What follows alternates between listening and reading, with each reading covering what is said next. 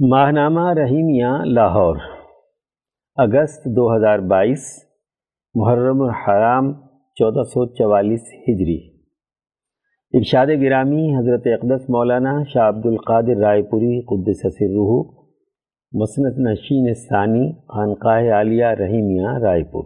فرمایا کہ جس کے دل میں یہ خیال پیدا ہو گیا کہ ہائے، افسوس، مجھے کچھ مفید اور نیک کام کرنا چاہیے تھا۔ یہ احساس بڑی غنیمت ہے، ورنہ انسان اس کے بغیر غفلت میں ہی رہتا ہے۔ اور کچھ لوگ کسی ناخوشگوار حالت کے پیش آنے پر یوں بھی کہا کرتے ہیں کہ یہ مصیبت نہیں معلوم کیوں آئی، ہم نے کوئی گناہ تو کیا نہیں۔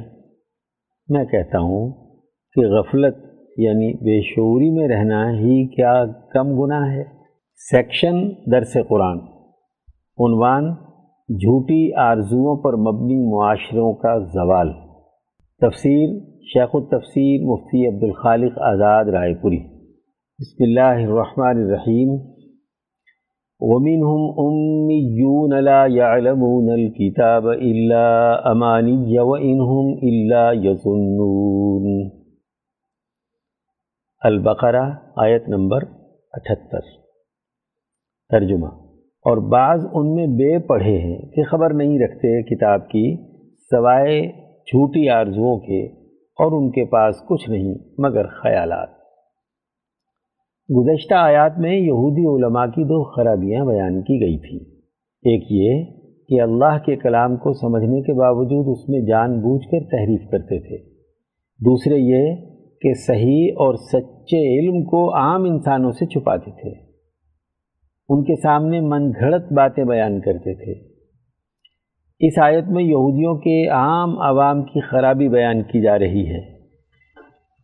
اس خرابی کی وجہ بھی دراصل یہودی علماء ہی ہیں، جو انہیں الفاظ کے گورکھ دندوں میں الجھا کر جھوٹی تمنائیں اور آرزوئیں ان میں پیدا کرتے تھے اور پھر ان سے کھیلتے تھے۔ انہیں فروخت کر کے ان سے مال و دولت کماتے تھے۔ ومن ہم امیون لا یعلمون الکتاب اللہ امانی اس آیت میں یہودیوں کے جاہل اور عام لوگوں کی دو خرابیاں بیان کی جا رہی ہیں۔ ایک یہ کہ وہ اللہ کی سچی کتاب تورات کا علم بالکل نہیں رکھتے۔ اس علم سے بالکل کورے اور بے پڑھے لکھے ہیں۔ اور دوسرے یہ کہ وہ صرف جھوٹی تمنائیں اور آرزوئیں رکھتے ہیں۔ ان کے علاوہ ان کے پاس اور کچھ نہیں۔ یہودی معاشرے کی بڑی خرابیاں یہی تھیں کہ ایک طرف ان کے علماء اور اہل دانش لوگوں سے صحیح علم کو چھپاتے تھے اور سچے علم میں تحریف کرتے تھے۔ دوسری طرف عام آدمی حقائق پر مبنی طورات مقدس کے سچے علم پر صحیح عمل کرنے کے بجائے محض تمناؤں اور آرزوؤں کے پیچھے بھاگتے پھرتے تھے۔ پھر اہل علم و دانش ان کی تمناؤں اور آرزوؤں کو بیچ کر اپنے مادی مفادات اور دولت حاصل کرتے تھے۔ اللہ تعالیٰ نے قرآن حکیم میں دوسری جگہ علم و عمل کی اہمیت اور لوگوں کی تمناؤں اور آرزوؤں کی نفی کرتے ہوئے فرمایا ہے کہ نہ تمہاری امیدوں پر مدار ہے، نہ اہل کتاب کی امیدوں پر۔ جو کوئی برا کام کرے گا، اس کی سزا پاوے گا۔ اور نہ پاوے گا اللہ کے سوا اپنا کوئی حمایتی اور نہ اپنا کوئی مددگار۔ اور جو کوئی کام کرے اچھے، مرد ہو یا عورت، اور ایمان رکھتا ہو، سو وہ لوگ داخل ہوں گے جنت میں، اور ان کا حق ضائع نہ ہوگا تل بھر۔ سورہ النساء، آیت نمبر ایک سو تیئیس۔ اس کی تشریح کرتے ہوئے حضرت مولانا شبیر احمد عثمانی فرماتے ہیں، کتاب والوں یعنی یہودیوں اور نصرانیوں کو خیال تھا کہ ہم خاص بندے ہیں۔ جن گناہوں پر خلقت پکڑی جائے گی، ہم نہ پکڑے جائیں گے۔ ہمارے پیغمبر حمایت کر کے ان کو بچا لیں گے۔ اور نادان اہل اسلام بھی اپنے حق میں یہی خیال کر لیا کرتے ہیں۔ سو فرما دیا کہ نجات اور ثواب کسی کی امید اور خیال پر موقوف اور منحصر نہیں۔ جو برا کرے گا، پکڑا جائے گا۔ کوئی ہو، اللہ کے عذاب کے وقت کسی کی حمایت کام نہیں آ سکتی۔ اللہ جس کو پکڑے، وہی چھوڑے تو چھوٹے۔ وہ ان ہم اللہ جب کسی معاشرے سے علم و شعور اور اس پر صحیح عمل ختم ہو جاتا ہے اور محض تمنائیں اور جھوٹی آرزویں باقی رہ جاتی ہیں، تو پھر لایانی خیالات اور توہمات غالب آ جاتے ہیں۔ حقائق کے برخلاف محض اندازے اور گمانات پیدا ہو جاتے ہیں۔ ایسی صورت میں معاشرے مزید خرابی کی طرف لڑھکتے چلے جاتے ہیں۔ اللہ تعالیٰ نے دوسری جگہ پر مشرقین مکہ کے بارے میں فرمایا ہے کہ ان کے پاس کچھ بھی علم نہیں، وہ صرف گمان اور وہم کی اتباع کرتے ہیں اور ظنون و اوہام حق واضح کرنے میں کچھ بھی فائدہ نہیں دیتے۔ سورہ نجم آیت نمبر اٹھائیس۔ اسی طرح ایک اور جگہ لوگوں پر دلائل کی روشنی میں حجت قائم کرتے ہوئے اللہ تعالیٰ نے فرمایا، آپ کہہ دیجیے، کیا تمہارے پاس کچھ علم ہے؟ کہ تم اسے ہمارے سامنے پیش کرو۔ تم تو صرف زن و گمان کی پیروی کرتے ہو اور صرف اٹکل اور تخمینے لگاتے ہو۔ کہہ دیجیے کہ سچے علم کی بنیاد پر اللہ کی حجت اور دلائل پورے ہو چکے ہیں۔ سورہ الانعام، آیت نمبر ایک سو اڑتالیس۔ ان آیات میں اللہ تبارک و تعالی نے علم و شعور کی اہمیت واضح کی ہے۔ ایسا علم و شعور جو صحیح عمل اور سیدھے راستے کی رہنمائی کرے۔ اس لیے کہ انسانی معاشرے حقائق پر مبنی علم و شعور سے ہی ترقی کرتے ہیں۔ صحیح علم کی بنیاد پر کیے گئے اعمال ہی کسی قوم کی ترقی اور کامیابی کے ضامن ہوتے ہیں۔ ان آیات میں دوسری یہ حقیقت بھی واضح کی گئی ہے کہ محض تمناؤں اور آرزوؤں اور لا یعنی خیالات سے کوئی قوم کامیاب نہیں ہو سکتی۔ جیسا کہ یہودی معاشرے کے ساتھ ہوا کہ حضرت موسیٰ علیہ السلام جیسے اولو العظم پیغمبر کے اعلیٰ علم اور بہترین سیاسی نظم و نسق کے باوجود اس قوم کے علماء اور عوام زوال کا شکار ہوئے۔ قوموں کی قیادت سے محروم ہوئے۔ ذلت کی اتھاہ گہرائیوں میں گر گئے۔ پستی میں چلے گئے۔ قرآن حکیم نے ان آیات میں یہودی معاشرے کی ان خرابیوں کی عکاسی کر کے دراصل مسلمانوں کے سامنے یہ حقیقت واضح کی ہے کہ اگر یہ لوگ بھی یہودیوں کے نقش قدم پر چلیں گے، اسی طرح علمی حقائق کے برعکس محض تمنائیں اور آرزوئیں پالیں گے، لا یعنی خیالات کے اسیر ہوں گے، تو ان کے لیے بھی زوال یقینی ہے۔ جب کسی قوم کے قائدین علمی حقائق مسق کرنے لگے اور اصل علم چھپا کر غلط اعداد و شمار کے ذریعے سے مفادات اٹھانے لگے اور عام لوگ ان کے الجھاؤ میں آ کر محض تمنائیں پالنے لگے۔ لا یعنی خیالات اور فضول نظریات اور مفاد پرست جماعتوں کے پیچھے بھاگنے لگے۔ تو یقیناً ایسے معاشرے دنیا اور آخرت میں سوائے ذلت و رسوائی کے اور کچھ حاصل نہیں کرتے۔ جیسا کہ اس وقت مسلمان معاشروں کا یہی حال ہو چکا ہے۔ انہیں اپنے غلط افکار و نظریات پر نظر ثانی کی ضرورت ہے۔ یہ آیات ہمیں برنگیختہ کرتی ہیں کہ ہم بے علمی پر مبنی فرسودہ رویے چھوڑیں اور قرآنی علم و فکر سے پختہ وابستگی اور ان میں رسوخ پیدا کر کے صحیح نظریہ اور شعور پیدا کریں اور اپنے معاشروں کی ترقی کے لیے کردار ادا کریں۔ سیکشن درس حدیث، عنوان نظام ظلم کی حمایت کا نتیجہ۔ تحریر مولانا ڈاکٹر محمد ناصر جنگ عن اوس ابن شرحبیل انہو سمع رسول اللہ صلی اللہ علیہ وسلم من مشا مع ظالم لیقویہ وهو یعلم انہو ظالم وقد خرج من الاسلام۔ مشکات حدیث نمبر پانچ ہزار ایک سو پینتیس۔ حضرت اوس بن شرحبیل رضی اللہ عنہ سے روایت ہے کہ انہوں نے رسول اللہ صلی اللہ علیہ وسلم کو فرماتے ہوئے سنا کہ جو شخص ظالم کے ساتھ چلتا ہے تاکہ وہ اس کو تقویت پہنچائے، حالانکہ وہ جانتا ہے کہ وہ ظالم ہے، ایسا شخص اسلام سے خارج ہو جاتا ہے۔ دین اسلام کے احکامات میں سے ایک اہم ترین حکم نظام عدل کا قیام اور ظلم کی روک تھام ہے۔ اللہ تعالیٰ کو وہ لوگ پسند ہیں جو عدل قائم کرتے اور ظلم کو ختم کرتے ہیں۔ حقدار کو حق دینا عدل کہلاتا ہے۔ مومن کو حکم ہے کہ وہ زندگی کی ہر سطح پر عدل کے تقاضے پورے کرے۔ اپنی جان کا تحفظ کرنا، ماں باپ، بیوی بچوں اعزا و اقربا ہمسایوں اور معاشرتی عدل و انصاف کے قیام کے لیے عدل کرنے والی قوتوں کی حمایت کرنا عدل کرنے والے انسان کی پہچان ہے۔ عادل انسان اللہ کو بہت محبوب ہے۔ یوم معاشر کہ جب نفسا نفسی کا عالم ہوگا، تو اس دن اللہ تعالیٰ سات لوگوں کو اپنے عرش کے سائے تلے جگہ دیں گے۔ ان میں سے پہلا شخص عادل کرنے والا امام یعنی حکمران ہوگا۔ رواہ البخاری۔ اس بنا پر عدل انسانی اعمال میں سے ایک ایسا عمل ہے جو اسے اللہ کا مقرب اور مغفرت کا مستحق بنا دیتا ہے۔ جہنم سے چھٹکارے اور جنت کا حقدار بنا دیتا ہے۔ یہ ایسی خوبی ہے جو بے شمار اچھائیوں کی بنیاد اور بے شمار برائیوں کو روکنے کا ذریعہ بنتی ہے۔ جبکہ ظلم کا معنی ہے کہ کسی کا حق مار کر اس کو اس کے حق سے محروم کر دینا۔ یہ عمل کبیرہ گناہوں میں سے ہے اور اللہ کو بہت ناپسند ہے۔ زیر نظر حدیث میں رسول اللہ صلی اللہ علیہ وسلم فرما رہے ہیں کہ جو شخص ظلم کا حامی ہے اور ظالم کو تقویت دینے کے لیے اس کی حمایت کرتا ہے تو اس کا یہ عمل اسے اسلام سے خارج کر سکتا ہے۔ ظاہر ہے کہ جب کوئی اسلام ہی سے خارج ہو گیا تو پھر اس میں اسلام کی دیگر خوبیوں کی پرورش کے امکانات بہت کم رہ جاتے ہیں۔ قرآن حکیم نے جن حکمرانوں کو دنیاوی زندگی میں قابل مذمت قرار دیا ہے، ان کا بنیادی جرم مخلوق خدا پہ ظلم ڈھانا تھا۔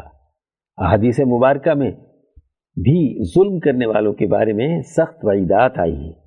عوام کو معاشی اور سیاسی طبقات میں بانٹنا، ظالم ریاستوں کا وطیرہ ہوتا ہے۔ اس سے قرآن حکیم نے فرعون، نمرود اور ان جیسے ظالم حکمرانوں کا وصف قرار دیا ہے۔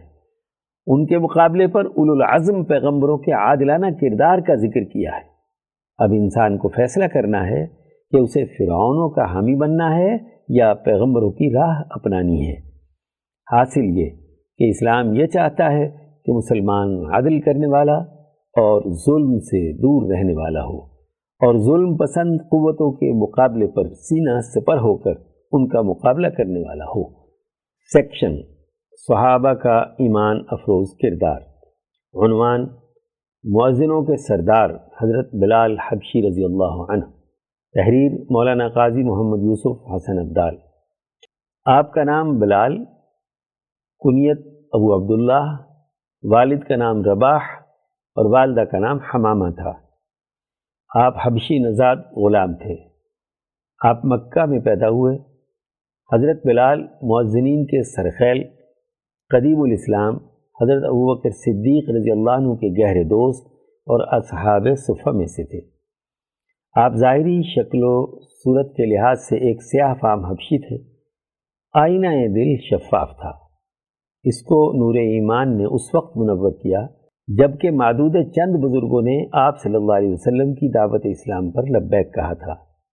اسلام لانے کی پاداش میں آپ کو تپتی ہوئی ریت، جلتے ہوئے سنگریزوں اور دہکتے ہوئے انگاروں پر لٹایا گیا تاکہ وہ اپنی رائے بدلے۔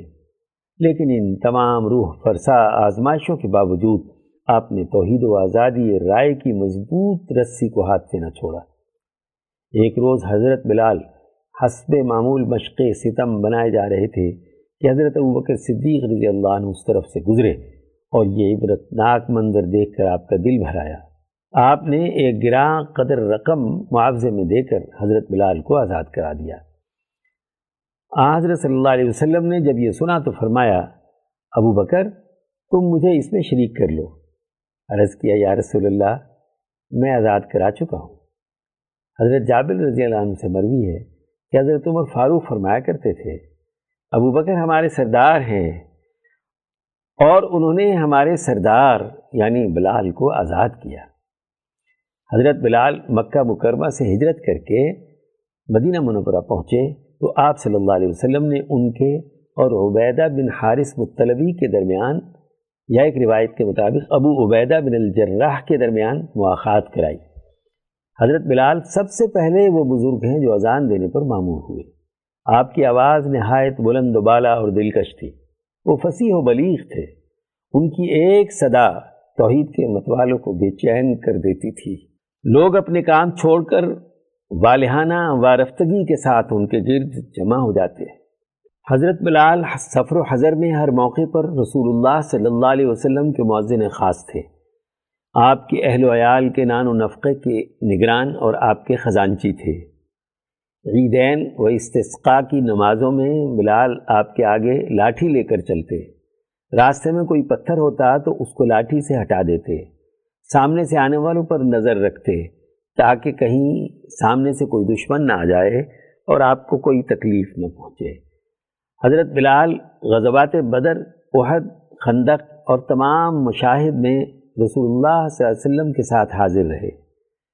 فتح مکہ پر آپ نے حضرت بلال کو کعبۃ اللہ کی چھت پر چڑھ کر اذان دینے کا حکم دیا تاکہ سابقہ ظالمانہ طبقاتی نظام کی شکست اور کمزور پسے ہوئے طبقوں کی عزت اور قانون الہی کی بلندی کا اظہار ہو۔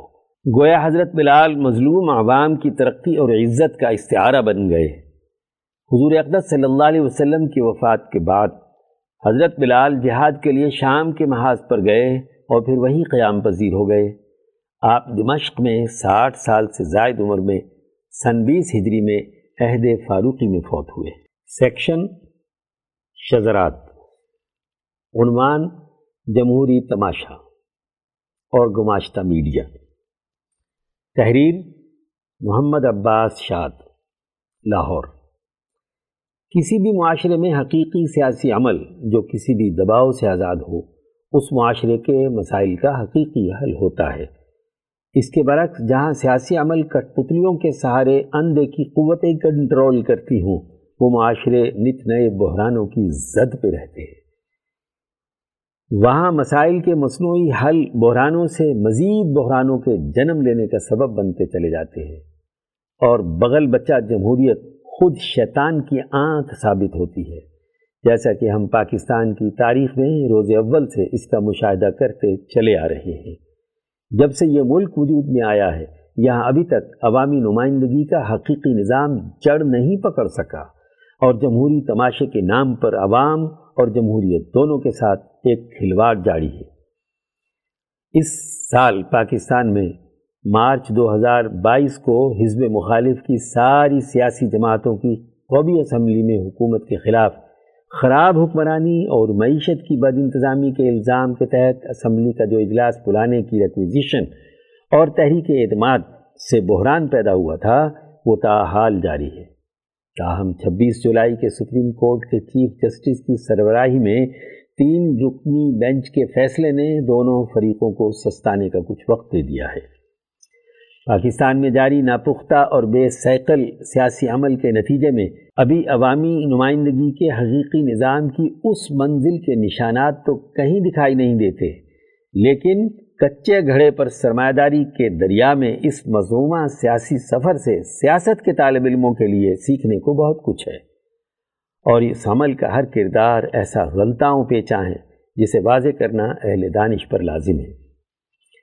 سب سے پہلے تو پاکستان میں وقوع پذیر ہونے والے حالیہ اس واقعے نے اس بات پر مہر تصدیق ثبت کر دی ہے کہ دنیا پر اپنے سرمایہ دارہ نظام کی بدولت گرفت رکھنے والے ممالک کو اگر چھوٹے ملکوں میں بغل بچہ جمہوریت میں کسی سیاسی جماعت یا لیڈر سے اختلاف ہو جائے تو اپنے داخلی مہروں کے ذریعے یا ان دیکھے دباؤ کے تحت اس جمہوری تماشے کا تار و پود ایسے بکھیرا جاتا ہے کہ وہ دنیا کے سامنے نشان عبرت بن جائے۔ اس سے جمہوری تماشے کے آمرانہ مزاج کا اندازہ لگانا مشکل نہیں۔ گویا بقول اقبال، ابھی تک ہے وہی ساز کوہن مغرب کا جمہوری نظام۔ دوسری طرف میڈیا اور اس پر بڑا جمان موسمی دانشوروں کی کھیپ کا وہ کردار ہے جو ایک خاص بیانیے کو لے کر عوام کے ذہنوں پر حملہ آور ہوتی ہے۔ جیسے کہ ایک عدالتی فیصلے کے نتیجے میں صوبائی اسمبلی کے ڈی سیٹ ہونے والے ممبران کی نشستوں پر ضمنی انتخابات کے نتائج بارے انہوں نے اپنے تجزیوں کے سبب ایک ایسا سما باندھا کہ قوم پی ڈی ایم اتحاد کو نجات دہندہ تسلیم کر چکی ہے اور اب کی بار اقتدار سے بے دخل کی جانے والی پارٹی اس کے ہاتھوں کھیت رہے گی۔ لیکن پنجاب کی نوجوان نسل ابھی نئے عشق کی اسیر ہے۔ اس نے ان متعدد جماعتوں کے اتحاد کو ایسی عبرت ناشکست دی کہ اینکروں کی خواہشات کا بھانڈا بیچ چوراہے پھوٹ گیا۔ اس سے اس حقیقت کا پتہ چلتا ہے کہ ہمارے ہاں کا میڈیا اپنے مالی اور گروہی مفادات کا محافظ ہے اور یہ ایک تجارت ہے جس میں تجزیہ نگار ایک بروکر کا کردار ادا کرتے ہیں۔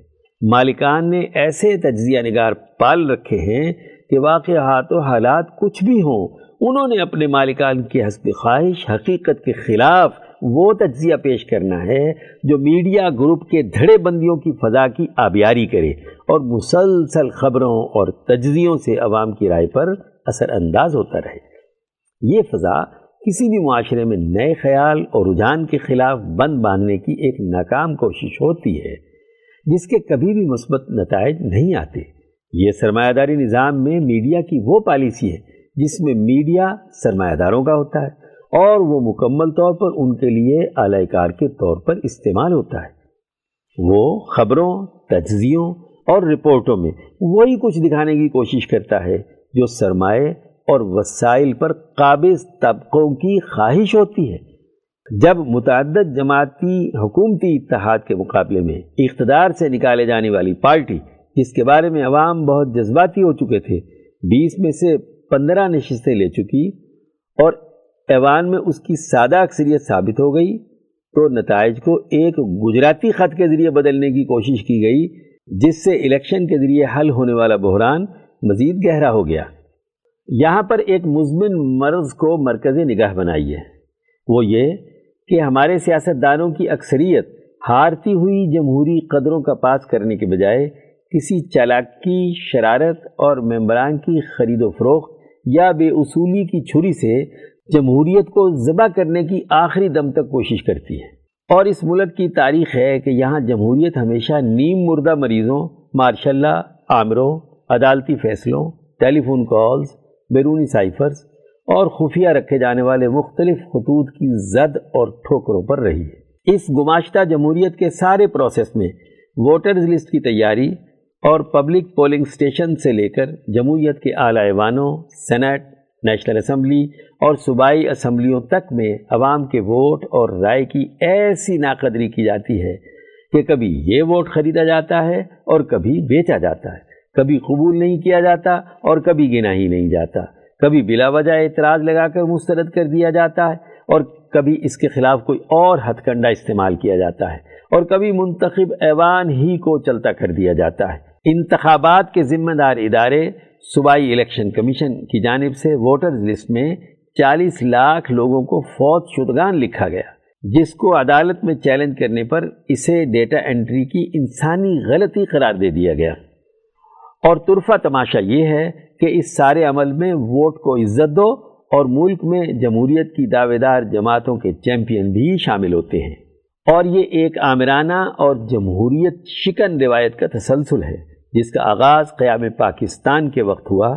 وہ اس طرح کہ معروف خدائی خدمت کار رہنما باچا خان کے بڑے بھائی ڈاکٹر عبد الجبار خان صاحب صوبہ سرحد کے وزیر اعلیٰ تھے، مگر فقط آٹھ دن بعد یعنی بائیس اگست انیس سو سینتالیس کو اس وقت کے گورنر جنرل نے ان کی وزارت برطرف کر دی۔ حالانکہ اس وقت باچا خان کانگریس کی طرف سے ہندوستان اور پاکستان کی تقسیم کو قبول کرنے کے بعد پاکستان کی دستور ساز اسمبلی میں شمولیت کا فیصلہ بھی کر چکے تھے۔ حالیہ عدالتی فیصلے نے جمہوریت کے دعوے داروں کے درمیان اقتدار کی کشمکش کو بظاہر عارضی افاقہ فراہم کیا ہے، لیکن اس فیصلے نے اس جمہوری تماشے کی حقیقت کو بھی واضح کر دیا ہے کہ جمہوریت کے دعوے داروں میں اتنا بھی ظرف نہیں کہ وہ الیکشن میں کامیاب ہونے والی پارٹی کو پرامن اور جمہوری طریقے سے اقتدار سپرد کر سکے۔ اور مزید برآں، ارکان کی خرید و فروخت نے اس بات کو ثابت کر دیا ہے کہ اس نظام کی اساس اخلاق، اصول، جمہوریت اور صالح روایات کے بجائے صرف اور صرف زر اور سرمائے پر ہے۔ مدیر۔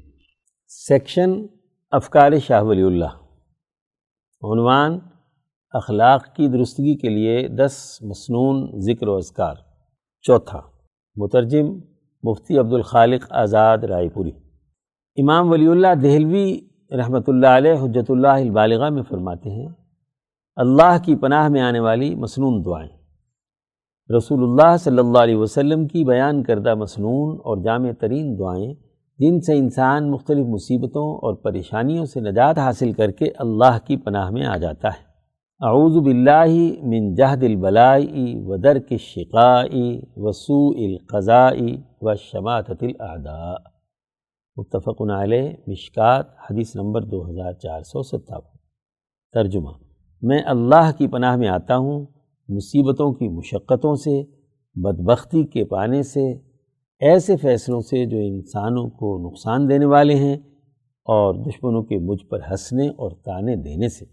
دو اللہم انی اعوذ بکا من الہم والحزن والعجزی والکسلی والجبنی والبخلی وضلع الدین وغلبت الرجال۔ متفقن علیہ، مشکات، حدیث نمبر دو ہزار چار سو اٹھاون۔ ترجمہ، اے اللہ، میں تیری پناہ میں آتا ہوں مصیبت سے اور غم سے اور عاجز آ جانے سے اور سستی سے اور بزدلی سے اور بخل سے اور قرضوں کے بوجھ سے اور لوگوں کے مجھ پر غالب آ جانے سے۔ تین، اللہم انی اعوذ بکا من الکسلی والحرمی والمغرمی والمأثمی اللہم انی اعوذ بکا من عذاب النار وفتنة النار وفتنة القبر وعذاب القبر ومن شر فتنة الغنا ومن شر فتنة الفقر ومن شر فتنة المسيح الدجال۔ اللہم اغسل خطایا بماء الثلج والبرد ونق قلبی کما یونق صوب الابیض من الدنس وباعد بینی وبین خطایا کما باعدت بین المشرق والمغرب متفق علیہ مشکات حدیث نمبر دو ہزار چار سو انسٹھ ترجمہ اے اللہ میں تیری پناہ میں آتا ہوں سستی سے اور بڑھاپے سے اور قرضوں سے اور گناہوں کی جگہ سے اے اللہ، میں تیری پناہ میں آتا ہوں جہنم کے عذاب سے اور جہنم کے فتنے سے اور قبر کے فتنے سے اور قبر کے عذاب سے اور مالداری کے فتنے کے شر سے اور بھوک اور افلاس کے فتنے کے شر سے اور مسیح دجال کے فتنے کے شر سے۔ اے اللہ، میرے گناہوں کو برف اور ٹھنڈے پانی سے دھو دے اور میرے دل کو اس طرح صاف کر دے جیسے سفید کپڑے کو داغ سے صاف کیا جاتا ہے۔ اور میرے اور میرے گناہوں کے درمیان اتنا فاصلہ کر دے جتنا کہ مشرق اور مغرب کے درمیان تو نے دوری پیدا کی ہوئی ہے۔ چار،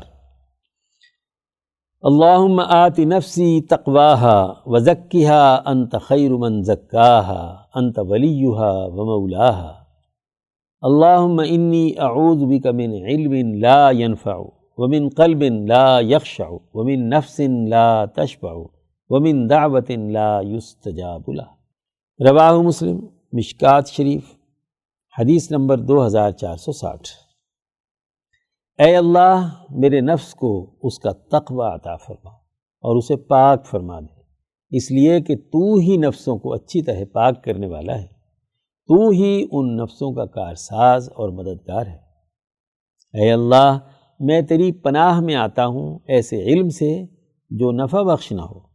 ایسے دل سے جس میں تیرے سامنے خوشو و خضو نہ ہو۔ ایسے نفس سے جس کی بھوک کبھی نہ مٹے اور ایسی دعا سے جو قبول نہ ہو۔ پانچ۔ اللہ اعوذ بک من زوال نعمتی کا و تحول عافیتی کا و فجاتی نقمتی کا و جمیع سختی کا رواہ مسلم، مشکات، حدیث نمبر دو ہزار چار سو اکسٹھ۔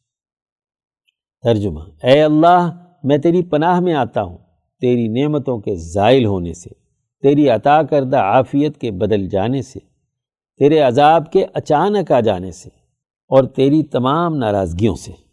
چھ اللہ انی اعوذ بکا من الفقری والقلتی والذلتی واعوذ بکا من ان ازلم او ازلم۔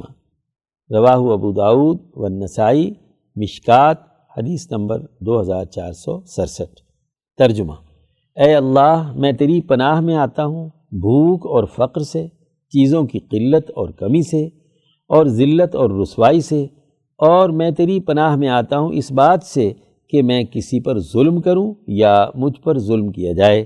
حجت اللہ البالغہ، باب الاذکار وما يتعلق بها سیکشن ملکی معیشت۔ عنوان تنگ ہوتا ہوا قرضوں کا پھندا۔ تحریر محمد کاشف شریف، اسلام آباد۔ کیا پاکستان دیوالیہ ہونے جا رہا ہے؟ یہ سوال سری لنکا کی معاشی تباہی کی جھلکیاں دیکھ کر ہر پاکستانی کے ذہن میں پیدا ہوتا ہے۔ کیا واقعی ایسا ہونے جا رہا ہے؟ اس سوال پر سنجیدگی سے کام کرنے کی ضرورت ہے۔ پاکستان کے اندر اور باہر متعدد ذمہ دار اور نامور تھنک ٹینکس اس خدشے کا اظہار کرتے آ رہے ہیں۔ گزشتہ پندرہ سالوں کے معاشی اشاریوں کا جائزہ لیں تو معلوم ہوتا ہے کہ ہر گزرتے سال قرضوں پر سالانہ سود کی ادائیگی غیر معمولی رفتار سے بڑھ رہی ہے۔ پاکستانی معاشی ذمہ داران نے اس عرصے کے دوران قرضوں کا ایک ایسا افریق جنا ہے جو بلاخر معیشت کو حتمی تباہی سے دوچار کر دے گا۔ صرف پانچ سالوں میں بجٹ دستاویز کے مطابق طے کیے جانے والے تخمینے قرضوں اور ان کے سود کی ادائیگی کے تناظر میں درج ذیل جدول میں دیے گئے ہیں۔ ٹیکس و دیگر آمدن دو ہزار اٹھارہ میں اڑتالیس خرب روپے، انیس میں پچاس خرب روپے، بیس سو بیس میں باون خرب روپے، بیس سو اکیس میں چونسٹھ خرب روپے، بیس سو بائیس میں چوہتر بیس سو تیئیس میں چورانوے خرب روپے۔ اور کل قرض پر سود کی ادائیگی پندرہ خرب روپے دو ہزار اٹھارہ میں، بیس خرب دو ہزار انیس میں، ستائیس خرب بیس میں، انتیس خرب دو ہزار اکیس میں، اکتیس خرب دو ہزار بائیس میں اور چالیس خرب دو ہزار تیئیس میں۔ بیرونی قرضوں کے اصل کی واپسی چار خرب دو ہزار اٹھارہ میں نو خرب دو ہزار انیس میں بارہ خرب دو ہزار بائیس بارہ خرب دو ہزار بیس میں، تیرہ خرب دو ہزار اکیس میں، تیئیس خرب دو ہزار بائیس میں اور اڑتیس خرب دو ہزار تیئیس میں۔ دیگر اخراجات و ادائیگیاں اڑتالیس خرب روپے دو ہزار اٹھارہ میں، اکیاون خرب دو ہزار انیس میں، اٹھاون خرب دو ہزار بیس میں تریسٹھ خرب دو ہزار اکیس میں، ستاسی خرب دو ہزار بائیس میں، ایٹی نائن یعنی نواسی خرب دو ہزار تیئیس میں۔ مزید قرض، اٹھارہ خرب دو ہزار اٹھارہ میں، ستائیس خرب دو ہزار انیس میں، اکتیس خرب دو ہزار بیس میں، انتالیس خرب دو ہزار اکیس میں، تریسٹھ خرب دو ہزار بائیس میں اور اناسی، ستر نو اناسی خرب دو ہزار تیئیس میں اس جدول کے بغور مطالعے سے معلوم ہوتا ہے کہ دو ایسی مدات ہیں جو غیر معمولی اضافے سے دو چار ہیں۔ ایک، بیرونی قرضوں کی واپسی اور دوسرا، مزید قرضوں کا حصول۔ ہر لہجے بڑھتا ہوا ڈالر ان اعداد و شمار پر مزید اثر انداز ہوتا جائے گا۔ دراصل، پاکستان گزشتہ پانچ سالوں میں ایک گرداب میں پھنستا چلا جا رہا ہے۔ ہماری مقتدرہ کی عاقبت نا اندیشی اور مفاد پرستی تو پہلے سے موجود تھی۔ لیکن ان پانچ سالوں میں ہمیں کرونا وبا اور روس یوکرین کی جنگ کی تباہ کاریوں نے آن لیا۔ ہر ملک نے ان تباہ کاریوں سے نبرد آزما ہونے کی حکمت عملی بنائی، لیکن ہمارے کرتا دھرتاؤں نے تباہ کن صورتحال میں ایک نیا میدان سجا لیا، جس نے رہتی صحت کثر پوری کر دی۔ ایسا نہیں کہ پاکستان مشکل سے نکل رہا تھا، لیکن گزشتہ چار ماہ کی عاقبت ناندیش اقدامات نے پاکستان کی معاشی تباہی کو حتمی تباہی میں بدلنے میں عمل انگیز کا کردار ادا کیا ہے۔ اگر پاکستان کی یہی ڈگر رہی تو دو سال بھی مشکل ہے کیونکہ ملک عزیز جو ٹیکس اکٹھا کرے گا، وہ قرضوں اور سود کی واپسی پر خرچ ہو جائے گا اور ملک چلانے کے لیے پھر سے بھیک مانگنی پڑے گی۔ لیکن فرض کر لیا جائے کہ ٹیکسوں میں چھوٹ ختم کر دی جائے اور عوامی نمائندوں کو گرانٹس دینے کا عمل کم از کم پانچ سال تک روک دیا جائے، صوبوں کو ادائیگیاں پچاس فیصد کم کر دی جائیں، ٹیکس کی وصولی بڑھا کر کل قومی پیداوار کے نو فیصد سے کم از کم پندرہ فیصد کر دیا جائے اور ملکی بقا کے لیے حکومتی اخراجات اور دفاعی بجٹ میں کم از کم ایک تہائی کمی کی جائے۔ درآمدات کو ہر قیمت پر ساٹھ ارب ڈالر سے نیچے رکھا جائے اور سیاسی حکومتوں کو یکسوئی کے ساتھ کام کرنے دیا جائے، ایسی صورت میں پاکستان کی بقا ممکن ہے۔ دوسری صورت میں مدرجہ والا امور پر کسی بھی درجے کا عمل درآمد پاکستانی معیشت کو دو دن اور چلا پائے گا۔ لیکن ہم خود سے سوال کریں کہ کیا یہ ممکن ہے؟ اگر ہماری مقتدرہ ایسا کرنے کا ارادہ کر لیتی ہے تو کیا عوام اس بوجھ کو اٹھا پائیں گے جو پہلے ہی نہ ختم ہونے والی مہنگائی کی چکی میں پس رہے ہیں؟ ایسے میں چھ یا سات سال کسی معجزے سے کم نہیں ہوں گے۔ اٹھارہویں صدی کے فرانس کا مطالعہ کریں، اس وقت فرانسیسی معیشت کے ایسے ہی حالات تھے۔ لیکن وہاں کی مقتدرہ ہر مسئلے کے حل کے طور پر بیچاری عوام پر ایک نئی قسم کا ٹیکس تھوپ دیتی تھی۔ ہونا پاکستانیوں کے ساتھ بھی کچھ ایسا ہی ہے۔ خوبصورت نعرے ایک طرف رکھیں اور اس بات کا تعین کریں کہ کیا فوج P D M P T I یا کوئی ٹیکنوکریٹ سیٹ اپ ملک کو معاشی گرداب سے نکالنے کے لیے کچھ منفرد اپروچ رکھتے ہیں۔ ہماری غلامی کا تو یہ مقام ہے کہ کرونا وبا کے دوران امریکہ نے جو معاشی اقدامات اٹھائے، وہی ہم نے اٹھائے۔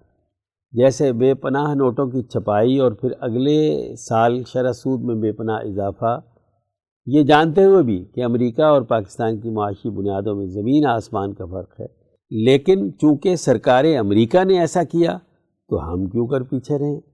اب سرکار نے شرح سود میں معمولی سا اضافہ کیا ہے، تو نتیجتاً پاکستان جیسے ممالک باوجود اس کے کہ شرح سود میں اضافے کا بیس سالہ ریکارڈ توڑ دیا گیا ہے۔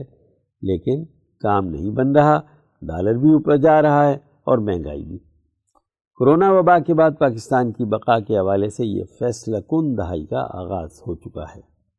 عالمی منڈی میں تیل کی گراوٹ اور خوردنی اشیاء کی قیمتوں میں کمی وقتی سہارا ثابت ہوگا، کیونکہ ہمارے معاشی عزم ہلال کی وجہ عالمی مہنگائی نہیں، بلکہ ہمارے معاشی ڈھانچے کی بناوٹ ہے۔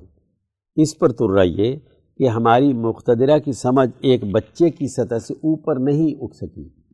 اس لیے نتیجہ ہمارے سامنے ہے۔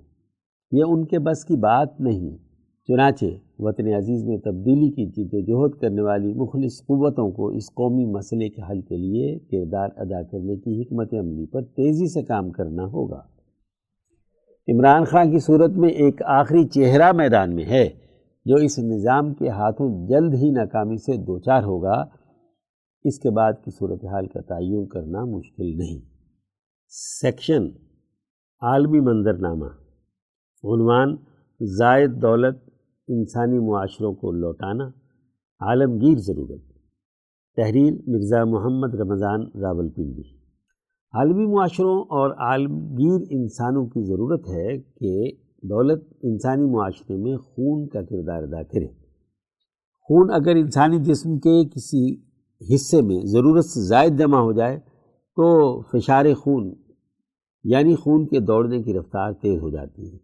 اس سے دل کی شریانوں پر دباؤ بڑھ جاتا ہے۔ اس کی تاب نہ لاتے ہوئے وہ پھٹ بھی جاتی ہے۔ دل پمپ کرنا چھوڑ دیتا ہے۔ انسانی زندگی ختم ہو جاتی ہے۔ دوسری صورت میں اگر خون جسم کے کسی حصے میں ضرورت سے نہ صرف کم پہنچے بلکہ اس کی رفتار بھی کم رہے تو اس کمی کے باعث شریانیں سکڑنا شروع ہو جاتی ہیں، جس کا براہ راست اثر دل پر پڑتا ہے۔ تو دل بھی کام کرنا چھوڑ دیتا ہے۔ انسانی موت واقع ہو جاتی ہے۔ گویا خون کی رفتار اور دباؤ میں غیر معمولی اضافہ یا کمی دونوں صورتوں میں انسان کی قوت کاسبہ کے چھن جانے کا سبب بنتا ہے۔ اسی طرح جب معاشرے کے کسی طبقے میں دولت ضرورت سے زائد جمع ہو جائے، تو بھی معاشرے کے لیے وبال جان بن جاتی ہے۔ اس طبقے میں بدعمالیاں جنم لیتی ہیں، اپنے مخصوص گروہی اور خاندانی مفادات غالب رہتے ہیں، تکبر، غرور، تنگ نظری اور گھٹن بڑھ جاتی ہے، معاشرے کے اجتماعی حقوق طلب ہو جاتے ہیں۔ اشرافیہ کا یہی برا اور بد اخلاقی پر مبنی طرز عمل معاشرے میں فروغ پاتا ہے۔ اسی طرح، جب معاشرے کے اکثریتی حصے میں دولت ضرورت کے مطابق نہیں پہنچتی ان کے بنیادی حقوق اور ضرورتیں پوری نہیں ہوتی۔ سماج کے جملہ طبقات تدریجاً مفلوج ہونا شروع ہو جاتے ہیں۔ ان کے رویوں میں بھی تنگ نظری، پست ہمتی، دل شکنی، بد دلی، بے عملی، گھٹن اور محرومی پیدا ہونا شروع ہو جاتی ہے۔ معاشرہ قومی حیثیت سے تباہ ہو کر رہ جاتا ہے۔ گویا دونوں انتہائیں معاشرے کی بربادی کا سبب بنتی ہیں۔ چین کی کمیونسٹ پارٹی کے مرکزی financial and economic affairs commission کا سالانہ اجلاس دو ستمبر دو ہزار اکیس کو بیجنگ میں منعقد ہوا۔ رائٹر دو ستمبر دو ہزار اکیس کے مطابق اجلاس کی سربراہی چین کے حالیہ صدر شی جن پنگ نے کی۔ اجلاس میں موقف اختیار کیا گیا کہ چین نے اپنے ملک میں انتہائی پست سطح غربت سے نیچے زندگی گزارنے والے ستتر کروڑ لوگوں کو خط غربت سے بلند کر لیا۔ ورلڈ بینک کی رپورٹ کے مطابق ہر وہ شخص غریب شمار ہوتا ہے، بلکہ خط غربت سے بھی نیچے شمار ہوتا ہے، جو ایک دن میں ایک سو نوے روپے سے کم کماتا ہے۔ چین والوں کا کہنا ہے کہ آج سے چالیس سال قبل چین میں لگ بھگ اسی کروڑ لوگ خط غربت سے نیچے تھے۔ شی جن پھنگ جب دو ہزار بارہ عیسوی میں چین کے صدر بنے، اس وقت نو کروڑ لوگ خط غربت سے نیچے زندگی گزار رہے تھے۔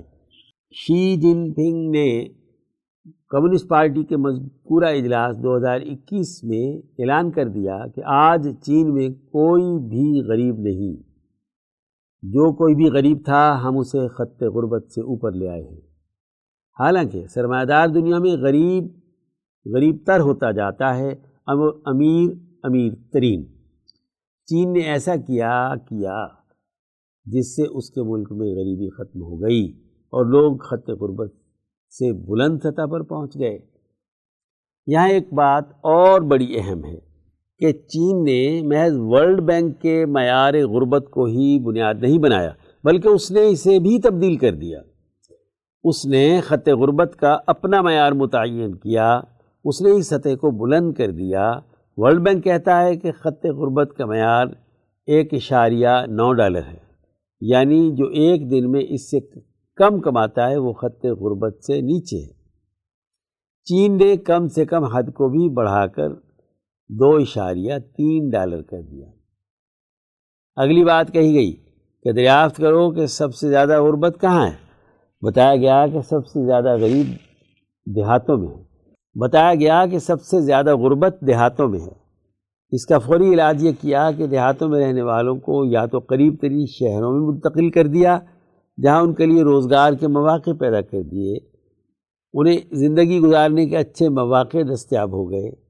ایک اور ماڈل تیار کیا گیا کہ ان کے دیہاتوں کے پاس ہی فلیٹس بنا دیے گئے، بڑے بڑے کاروباری مراکز تعمیر کر دیے گئے۔ غریبوں کو کہا گیا کہ آپ ان نئے تعمیر کردہ گھروں میں سکونت اختیار کریں۔ گویا ان کے رہنے سہنے کے طور طریقے بھی تبدیل کر دیے گئے۔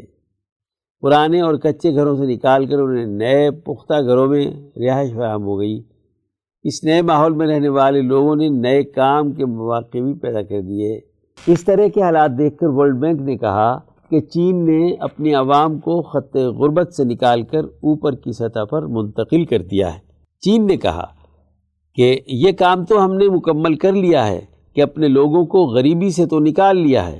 اب اگلا مرحلہ ہے انہیں اپنے ساتھ لے کر چلنے کا۔ یعنی ہم انہیں لوور انکم گروپ میں نہیں رہنے دینا، بلکہ اگلے مرحلے میں اپر مڈل کلاس میں داخل کرنا ہے۔ اس کے بعد مڈل کلاس سے نکال کر ہائر کلاس میں شامل کرنا ہے۔ سوال کیا گیا کہ یہ کیسے ہوگا؟ اس کا طریقہ کار کیا ہوگا؟ انہوں نے اپنی آبادی کا سروے کیا تو معلوم ہوا کہ ملک میں بیس فیصد لوگ ایسے ہیں جن کے پاس دولت سب سے زیادہ ہے۔ دوسرے لفظوں میں، غریبوں کے پاس جتنا پیسہ ہے، امیروں کے پاس اس کا دس گنا سے بھی زیادہ ہے۔ چین کی قیادت کا کہنا ہے کہ اب وقت آ گیا ہے کہ امیروں کے پاس جو زائد دولت ہے، اسے معاشرے کی طرف لوٹانا ہے۔ عمومی خوشحالی کا تصور سب سے پہلے ماؤ زیتونگ نے انیس سو پچاس عیسوی میں پیش کیا۔ اس کے بعد انیس سو اسی عیسوی کی دہائی میں ڈینگ زیاؤپنگ نے جدید کمیونزم جو ثقافتی انقلاب کے بعد آیا، اس میں اسی تصور کو دہرایا تھا۔ شی جن پنگ نے اسے عملی شکل میں ایک ماڈل کی صورت میں پیش کیا ہے، جس کا نام کامن پراسپیرٹی فار آل یعنی خوشحالی کا چینی کمیونسٹ ماڈل۔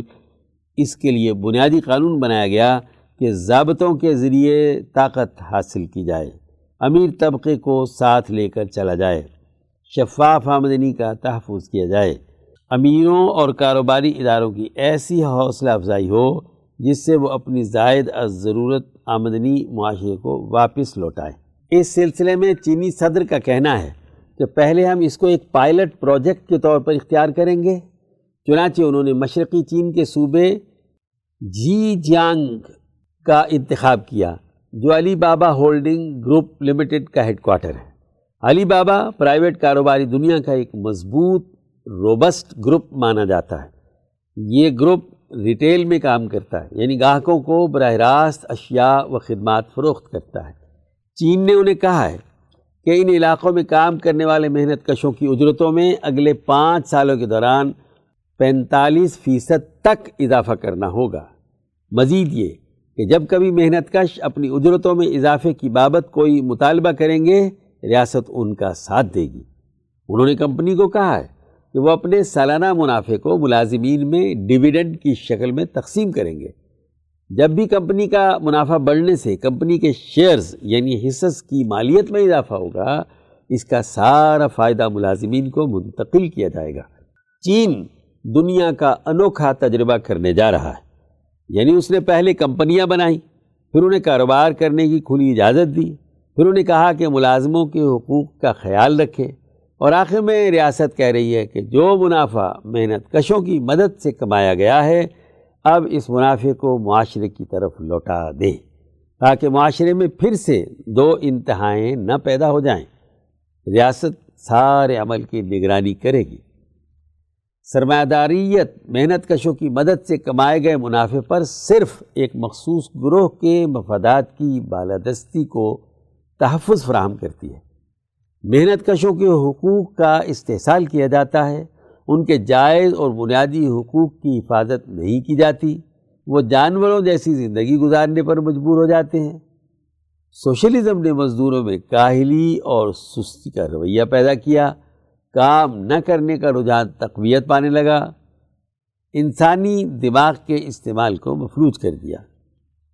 نجی شعبے کو کاروباری دنیا میں شرکت سے روک دیا گیا۔ اس کے نتیجے میں جدت و اختراع کا عمل فروغ نہ پا سکا۔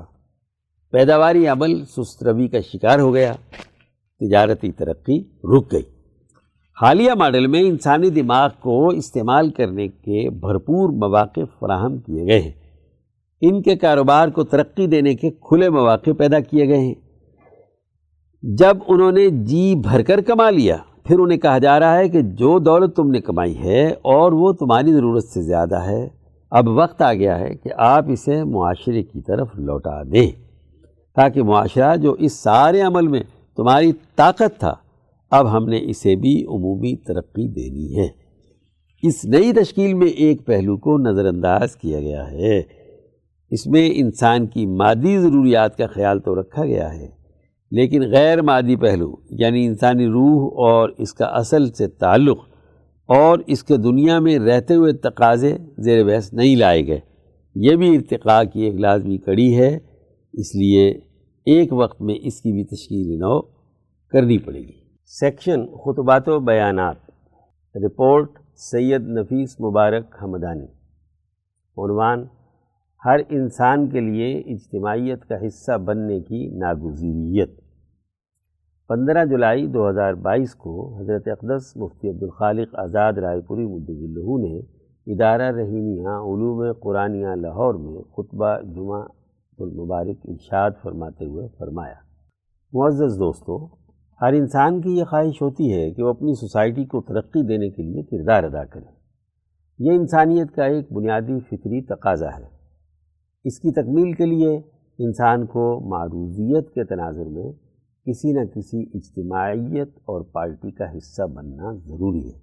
اس کے بغیر کوئی اجتماعی نظام قائم نہیں ہو سکتا۔ اب سب سے بڑا سوال یہ ہے کہ پارٹی کون سی ہونی چاہیے؟ ہماری سوسائٹی اس حوالے سے مشکل صورتحال سے دو چار ہے کہ ہمیں اپنے اجتماعی نظام کی تشکیل میں کس اجتماعیت کا حصے دار ہونا ہے، کس جماعت کا انتخاب کرنا ہے۔ اللہ تبارک و تعالی نے صورت القحف میں حضور اقدس صلی اللہ علیہ وسلم کو اس حوالے سے بالکل واضح اور قطعی حکم دیا ہے وصبر نفسك مع الذين يدعون ربهم بالغداة والعشي يريدون وجهه سورہ الکحف آیت نمبر اٹھائیس آپ اپنے آپ کو ان لوگوں کے ساتھ ثابت قدم رکھیں کہ جو اللہ کو صبح اور شام پکارتے ہیں اور خالصتاً اپنے رب کو چاہتے ہیں، اس کی بات مانتے ہیں، اس کی وحدانیت اور اس کا دیا ہوا سیاسی اور معاشی نظام مانتے ہیں۔ اس کے ذکر میں مشغول رہتے ہیں۔ اس کے قرآن احکامات اور ہدایات پر عمل کرتے ہیں۔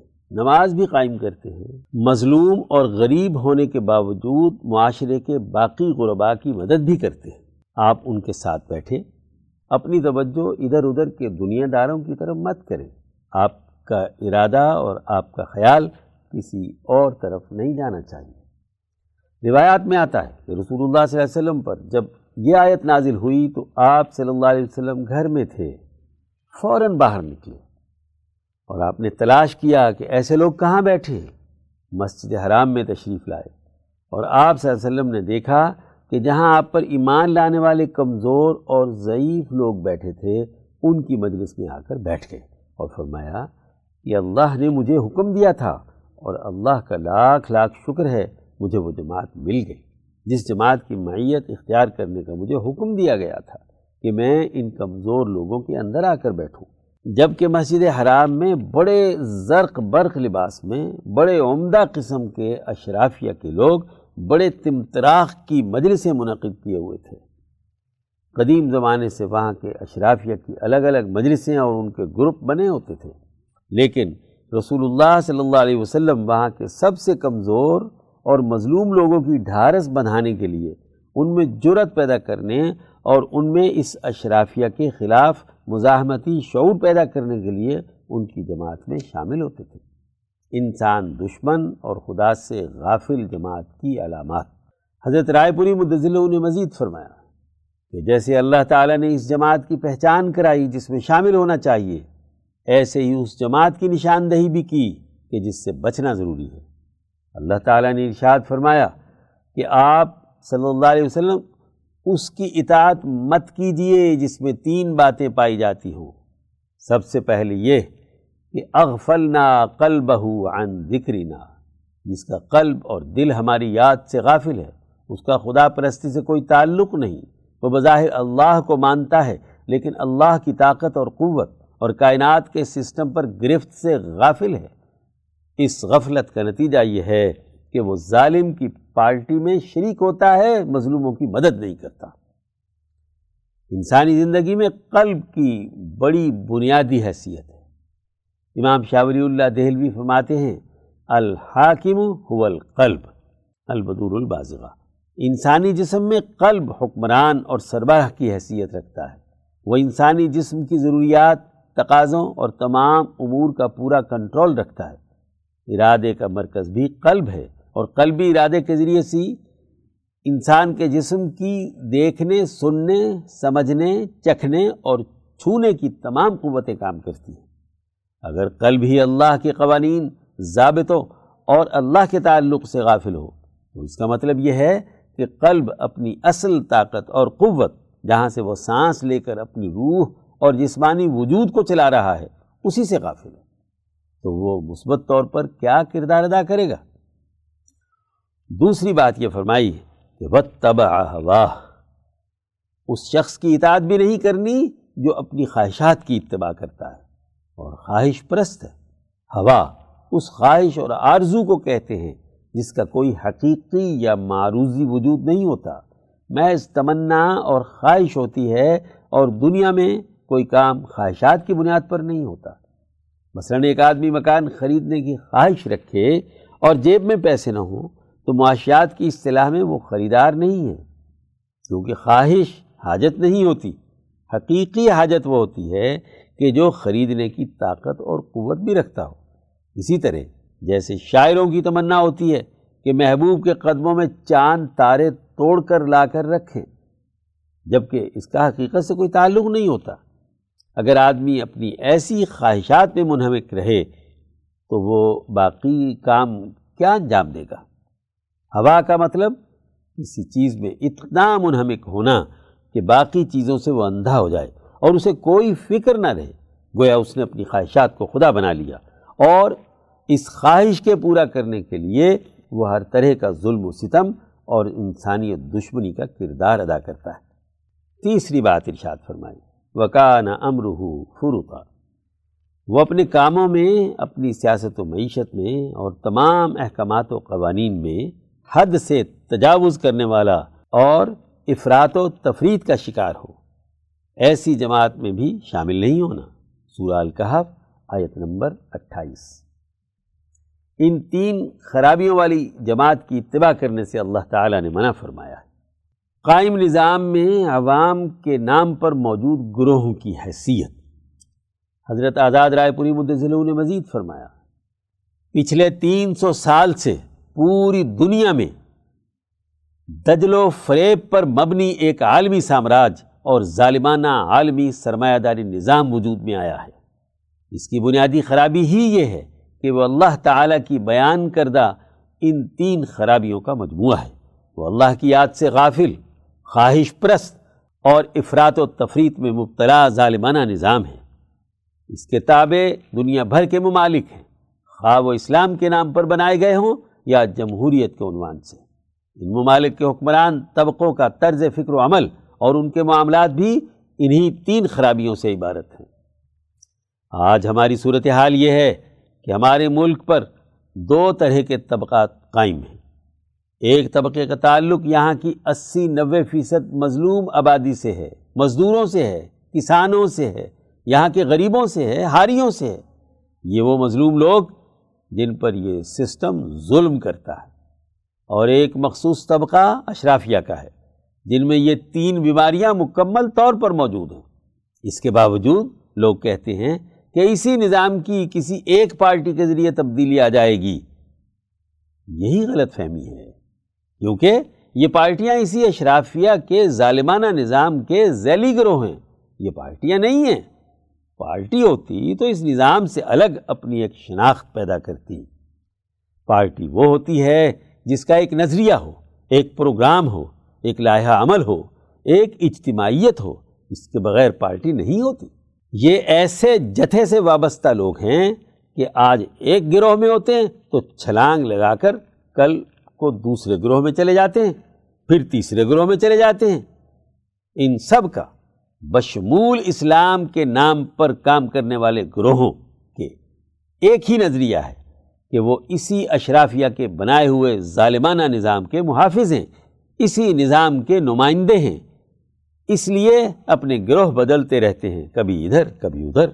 لہٰذا یہ غلط فہمی اپنے دماغوں سے نکال دینی چاہیے کہ یہ سب مختلف پارٹیاں ہیں۔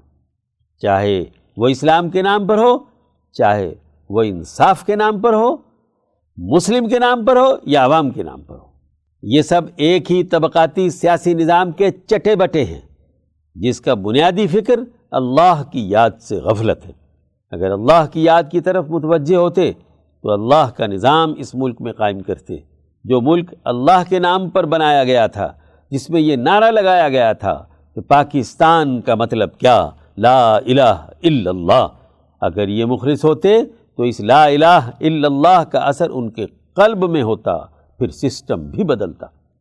آپ بتلائیے کہ یہ جتنے بھی اشرافیہ کے لوگ ہیں، ان کا ارادہ واقعی لا الہ الا اللہ کا نظام لانا ہو تو کیا نہیں لا سکتے؟ نہیں، ان کا ارادہ ہی نہیں ہے۔ کیونکہ یہ کیسے ہو سکتا ہے کہ انسان ایک چیز کا ارادہ کرے اور وہ نہ ہو سکے؟ جبکہ اللہ تعالیٰ نے واضح طور پر شرط لگائی کہ یریدون وجہ، کہ اس جماعت کا مقصد اور ارادہ اللہ تعالیٰ کی رضا ہو۔ جمعۃ المبارک کے دن سورہ الکحف کی تلاوت کی اہمیت۔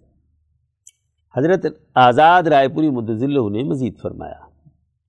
قرآن حکیم نے سچی جماعتوں اور جھوٹی پارٹیوں کے اصول بیان کرنے کے بعد واضح طور پر ارشاد فرمایا، قل الحق من ربکم یہ حق بات ہے، بڑی کھری اور سچی بات ہے، تمہارے رب کی طرف سے آئی ہے۔ اب جس کا جی چاہے مان لے اور جس کا جی چاہے اس کا انکار کر کے کافر اور ظالم ہو جائے۔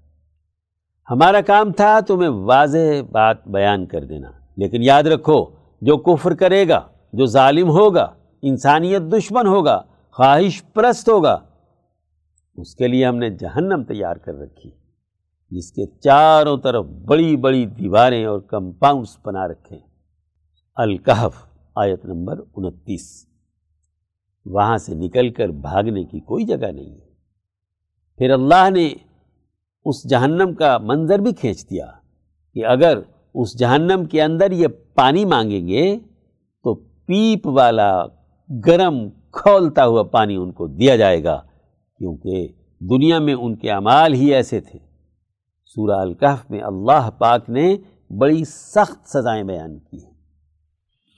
جمعہ کے دن سورہ الکحف کی تلاوت کرنے کا نبی اکریم صلی اللہ علیہ وسلم نے اس لیے فرمایا کہ جمعے کے دن میں وہ چار واقعات تلاوت کرنے والے کے سامنے رہیں جو اس صورت میں بیان کیے گئے ہیں۔ چاہے نمبر ایک، اصحاب کہف کا واقعہ ہو جنہوں نے ظلم کے خلاف آزادی کی جنگ لڑی۔ دو، خواب و موسا اور خضر علیہ السلام کا واقعہ ہو جو مظلوموں کی مدد کے لیے ایک قانونی نظام کی وضاحت کرتا ہے۔ تین وضو القرنین کا واقعہ ہو کہ جس نے دنیا بھر میں پھیل کر مشرق و مغرب، شمال و جنوب میں ہر جگہ پر ظلم کے خاتمے کے لیے کردار ادا کیا۔ چار، یا وہ ان باغبانوں کا واقعہ ہو جن میں ایک ظالم اور ایک انسان دوست فرد کا مکالمہ اللہ نے بیان کیا ہے۔ رسول اللہ صلی اللہ علیہ وسلم کو اللہ پاک نے ان چار واقعات کے تناظر میں ایک واضح ہدایت دی ہے۔ کہ آپ ان واقعات کے تناظر میں، ان تاریخی حقائق کی روشنی میں اپنے آپ کو ایسے سچے لوگوں کے ساتھ جمائے رکھیں اور ان ظالموں کی اطاعت مت کریں جن کا عبرتناک انجام ہوا۔ فرمایا، آپ اپنے آپ کو ان لوگوں کے ساتھ ثابت قدم رکھیں کہ جو اللہ کو صبح اور شام پکارتے ہیں۔ ہر جمعے کو جو آدمی سورہ الکحف کی تلاوت کرے اور ساتھ اس کے ترجمے پر بھی توجہ دے اس کے سامنے ممالک کے حالات اور ان میں کام کرنے والی پارٹیوں کے صحیح حقائق واضح ہو جائیں گے۔ وہ ان کے تناظر میں اپنی نیت درست کرے کہ خالص اللہ کی رضا کے لیے ایک سچی جماعت کا حصہ بننا ہے۔ ایسی جماعت جو اس ظلم کے نظام سے برات کا اعلان کرتی ہو۔ اس کے سسٹم کی اطاعت نہ کرے۔ یہ نظریہ قرآن حکیم ہمارے سامنے رکھتا ہے۔ اللہ تعالی ہمیں جمعہ کے دن اس صورت کے حقائق کو سمجھنے اور اس کے مطابق اپنا راہ عمل متعین کرنے کی توفیق عطا فرمائے۔ آمین۔ سیکشن وفیات، عنوان حضرت اقدس مولانا شاہ عبد القادر رائے پوری قدس رحو کے خلیفہ مجاز، حضرت مولانا حکیم سید محمد مکرم حسین سنسار پوری رحمہ اللہ کا سانحہ ارتحال تحریر مفتی عبد الخالق آزاد رائے پوری۔ انتہائی افسوس کے ساتھ یہ خبر سنی گئی کہ سلسلہ عالیہ رحیمیہ رائے پور کے دوسرے مسند نشین حضرت اقدس مولانا شاہ عبد القادر رائے پوری رحمہ اللہ کے خلیف مجاز، حضرت مولانا حکیم سید محمد مکرم حسین سنسار پوری رحمۃ اللہ علیہ مورخہ بائیس ذلحجہ چودہ سو تینتالیس ہجری مطابق بائیس جولائی دو ہزار بائیس عیسوی بروز جمعۃ المبارک بوقت دوپہر اپنے خالق حقیقی سے جا ملے، انا للہ و انا الیہ راجعون آپ کا خاندان سادات حسینی سے تعلق رکھتا ہے۔ سلطان علاؤدین خلجی کے زمانے میں آپ کے جد امجد سید محمد عمر بن نظام الدین پور قاضی ضلع مظفر نگر اور اس کے گرد و نواح کے علاقوں کے قاضی مقرر ہوئے۔ اس طرح یہ خاندان پہلے پور قاضی میں سکونت پذیر ہوا۔ پھر آپ کے پردادا صوفی سید کرم حسین نے پور قاضی سے منتقل ہو کر ضلع سہارنپور کے مشہور قصبے سنسارپور میں مستقل قیام کیا۔ وہ حضرت اقدس مولانا رشید احمد گنگوہی رحمہ اللہ سے بیعت اور ان کے خلیفہ تھے۔ ان کے دونوں صاحب زادگان حکیم سید فیض الحسن اور حافظ حکیم سید حسن بھی حضرت گنگوہی رحمہ اللہ سے بیعت اور ان کے تربیت یافتہ تھے۔ اسی نسبت سے ان دونوں حضرات کا تعلق حضرت گنگوہی کے بعد حضرت اقدس مولانا شاہ عبد الرحیم رائے پوری قدس سرروح سے ہوا اور حضرت علی رائے پوری رحمہ اللہ ان کی دعوت پر سنسار پور تشریف لائے۔ حکیم سید حسین حضرت مولانا مکرم حسین کے دادا ہوتے ہیں۔ آپ کے والد گرامی کا نام حضرت مولانا حکیم سید محمد اسحاق سہارنپوری ہے۔ جو حضرت اقدس مولانا شاہ عبد القادر رائے پوری کے خلیفہ مجاز تھے۔ حضرت اقدس مولانا شاہ سعید احمد رائے پوری ایک دفعہ کا واقعہ بیان فرماتے ہیں کہ حضرت اقدس مولانا شاہ عبد القادر رائے پوری رحمۃ اللہ علیہ نے حضرت مولانا سید محمد اسحاق سنسار پوری کو میرے سامنے اجازت بیس سے نوازا تو ان پر رقت طاری ہو گئی اور وہ بہت آبدیدہ ہو گئے۔ انہیں اپنے پیر مرشد حضرت اقدس رائے پوری ثانی سے بڑی محبت تھی۔ حضرت رائے پوری ثانی بھی کئی کئی ہفتے سنسار پور میں قیام فرما رہتے تھے۔ ایک دفعہ حضرت مولانا نفلی حج کی اجازت لینے کے لیے حضرت اقدس رائے پوری ثانی رحمہ اللہ کی خدمت میں رائے پور حاضر ہوئے۔ حضرت اقدس نے انہیں حج پر جانے سے منع فرما دیا اور ارشاد فرمایا کہ مولانا عبدالعزیز رائے پوری کی اہلیہ بیمار ہیں۔ ان کے علاج کے لیے سکروڈھا چلے جائیں اور وہاں ٹھہر کر ان کا علاج کریں۔ بس، حضرت کا یہ حکم سنتے ہی اپنا حج کا ارادہ منسوخ کر دیا اور حج کے لیے جو پیسے جمع کیے تھے، وہ سب حضرت کی اہلیہ کے علاج کے دوران خرچ کر دیے۔ اس سلسلے میں راقیم الحروف کے والد گرامی حضرت راؤ عبدالروف خاں فرمایا کرتے تھے رحمۃ اللہ علیہ۔ کہ ایک دفعہ حضرت اقدس رائے پوری ثانی کے حکم سے حضرت حکیم سید محمد اسحاق سنسار پوری نے ہمارے گاؤں سکروڈا میں چھ ماہ تک قیام فرمایا تھا۔ اس لیے کہ حضرت اقدس شاہ عبدالعزیز رائے پوری رحمۃ اللہ کی اہلیہ محترمہ یعنی ہمارے والد گرامی کی پھوپھی ذات بہن، بہت بیمار تھی ان کے علاج معالجے کے لیے حضرت حکیم صاحب نے وہاں قیام فرمایا۔ مریضہ کی حالت خراب ہونے کی وجہ سے حضرت حکیم صاحب روزانہ ادویات میں تغیر و تبدل کرتے رہتے تھے۔ حکیم صاحب نسخہ لکھتے اور میں گھوڑی پر سوار ہو کر دس بارہ میل دور شہر رڑکی سے ادویات لایا کرتا تھا اور پھر حکیم صاحب کی نگرانی میں انہیں کوٹ پیس کر تیار کیا کرتا تھا۔ حکیم صاحب انتہائی نرم مزاج، شفیق اور انسانیت دوست بزرگ تھے۔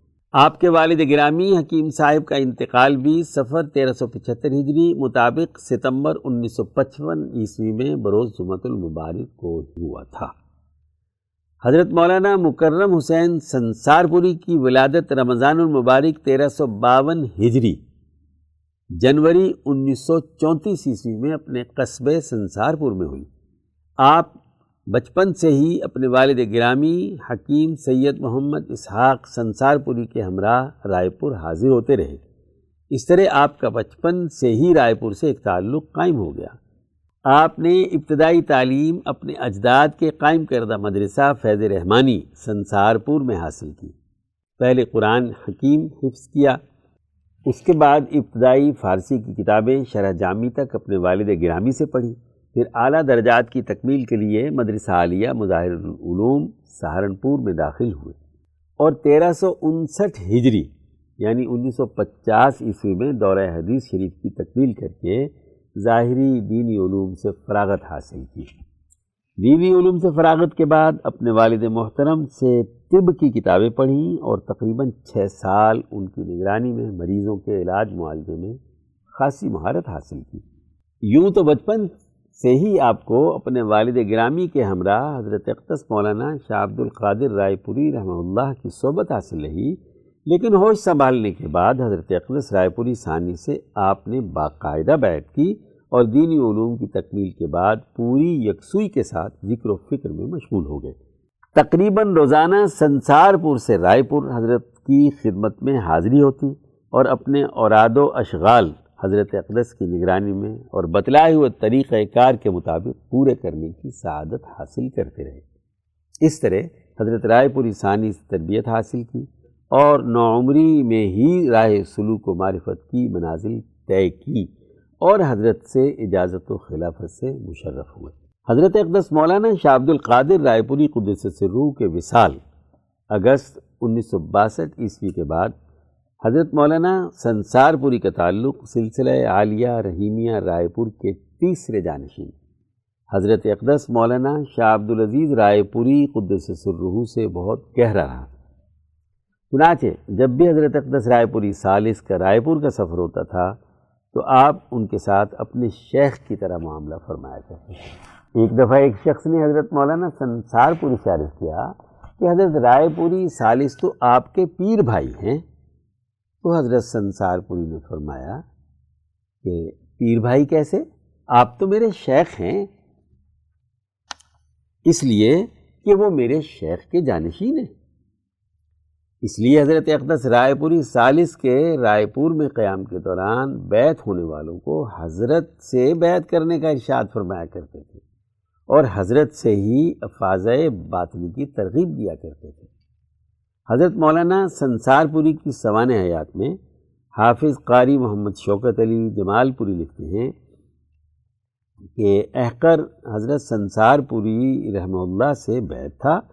مجھ سے انہوں نے ارشاد فرمایا کہ گاہ بگاہ رائے پور حضرت جانشین یعنی حضرت اقدس مولانا شاہ عبدالعزیز رائے پوری کے قیام کے دوران ان کی خدمت میں ضرور حاضری دیتے رہنا۔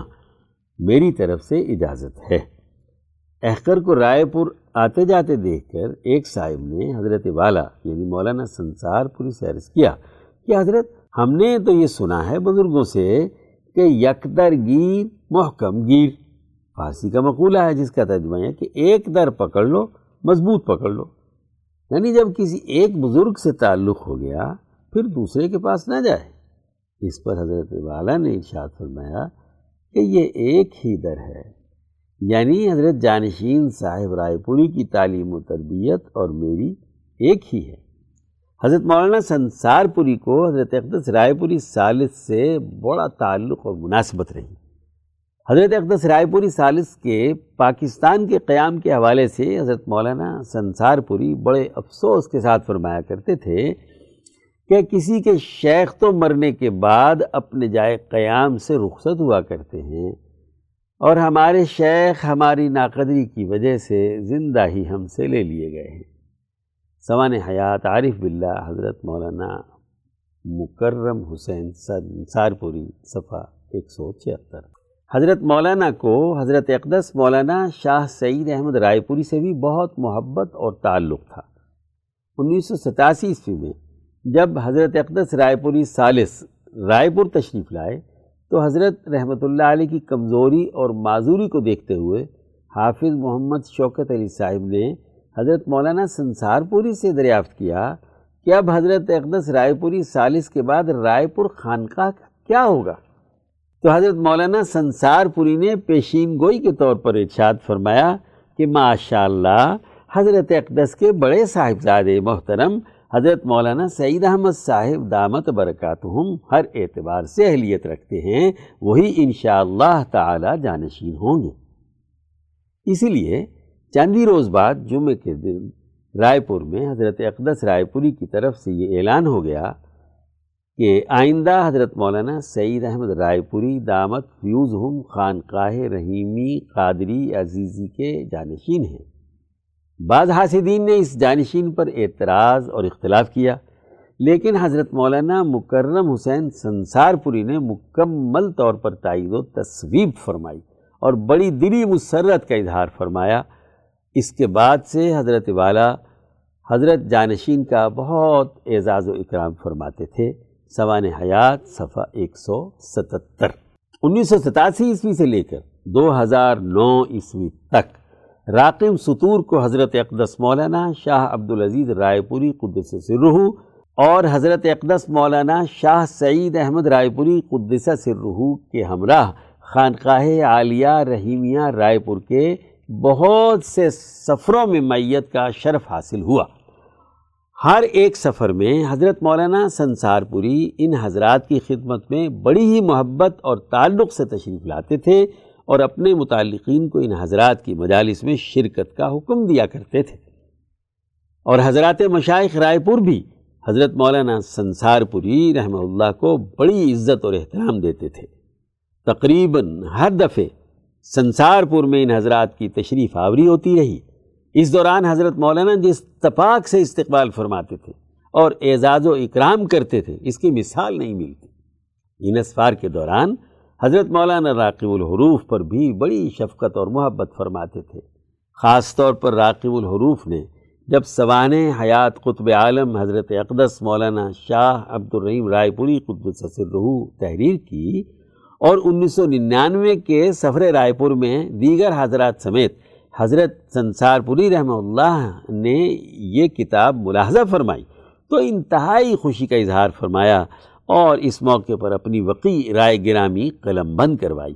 اس میں تحریر فرماتے ہیں، قابل مبارکباد ہیں، عزیز گرامی قدر، مفتی عبد الخالق آزاد، زید مجدہو، کہ جنہوں نے ان مردان باصفا، حضرات مشائق رائے پور کے پیارے حالات کو جمع کر کے عام لوگوں کے لیے استفادے کو آسان کر دیا ہے۔